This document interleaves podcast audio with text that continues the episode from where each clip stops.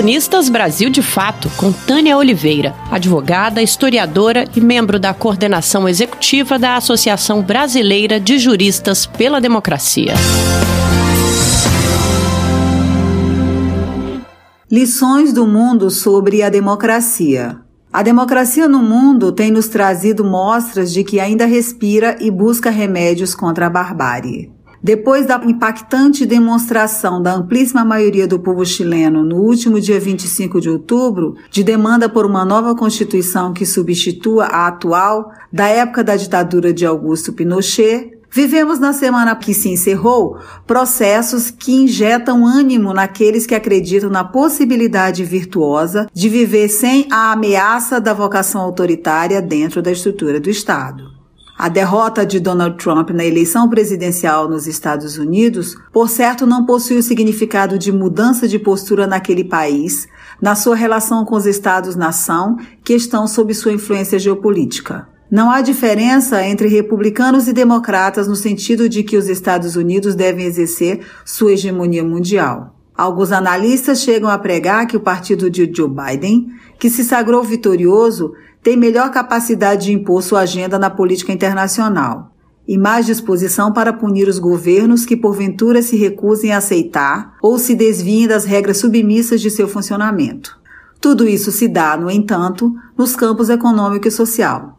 No caso de Donald Trump, personagem extremamente populista, autoritário e xenófobo, ele representa as posições da extrema-direita, com características neofascistas recheadas por um supremacismo branco, rejeição aos direitos civis de minorias sociais, mulheres, LGBTQI, desprezo dos imigrantes, insensibilidade diante do sofrimento do próprio povo, políticas de negação à pandemia e questões ambientais, estímulo à violência policial, tratamento adversário como inimigos, estimulando ódio entre as pessoas. Por tudo isso, sua derrota possui um significado que importa ao mundo civilizado. Exatamente um ano após o golpe civil-militar que forçou a renúncia e exilou o ex-presidente Evo Morales, Luiz Arce, seu ex-ministro da Economia, tomou posse como presidente eleito da Bolívia no domingo, dia 8.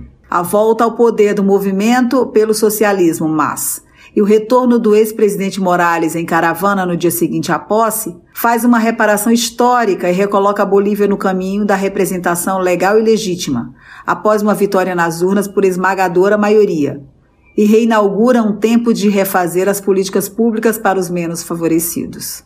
Vivemos hoje em uma dimensão paradoxal da política. Do ponto onde enxerga o mundo, é preciso, além de nos alegrar com o momento, enxergar além dele tanto para trás como adiante. Isso porque os países que derrotaram os extremistas de direita nas urnas saem delas divididos e polarizados. Nos Estados Unidos, na Bolívia, assim como no Brasil, e creio que no mundo, subestimamos a capacidade da extrema-direita de voltar ao poder, seja por meio do voto popular, seja por golpes sem resistência de massa. É possível dizer sem muito aprofundamento, que maximizamos a capacidade autossustentável da democracia. Supomos que seus pilares seriam suficientes para que determinados discursos e bandeiras não mais tivessem lugar. O preço a pagar tem sido muito caro. A ascensão ao poder de líderes populistas com características fascistas como Rodrigo Duarte nas Filipinas, Recep Tayyip Erdogan na Turquia, Vítor Orbán na Hungria, além de Trump e Jair Bolsonaro,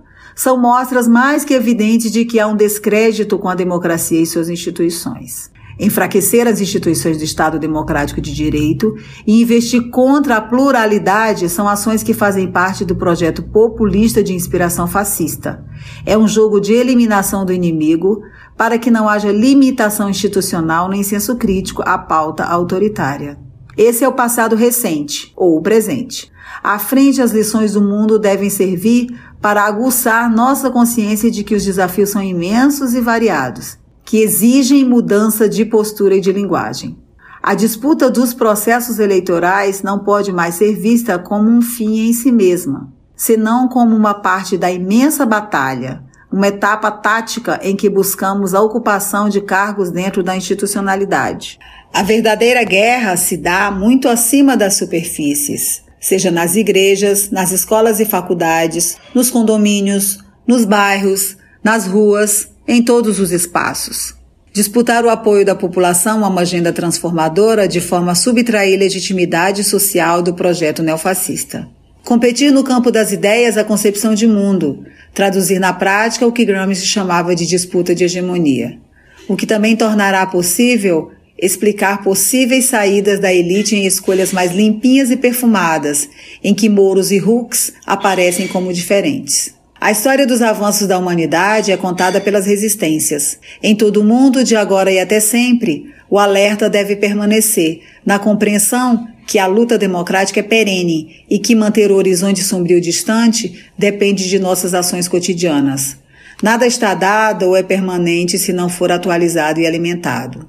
No nosso país que torce para ser amanhã, a Bolívia de hoje, para ter uma oportunidade de retomar o caminho dos direitos e da melhor distribuição de renda, o desafio para uma perspectiva democrática requer uma reforma das instituições, sobretudo com a criação de sistemas de controle efetivos. Na proposta do processo de reconstrução dos direitos, a experiência real exige repensar o modelo da estrutura do Estado no que tange ao sistema de justiça, por exemplo, cujo uso indevido tem sido fio condutor ou auxiliar das mazelas contemporâneas.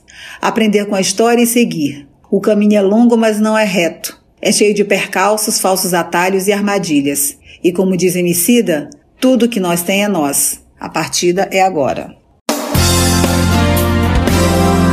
Você ouviu a advogada e historiadora Tânia Oliveira, da coordenação executiva da Associação Brasileira de Juristas pela Democracia.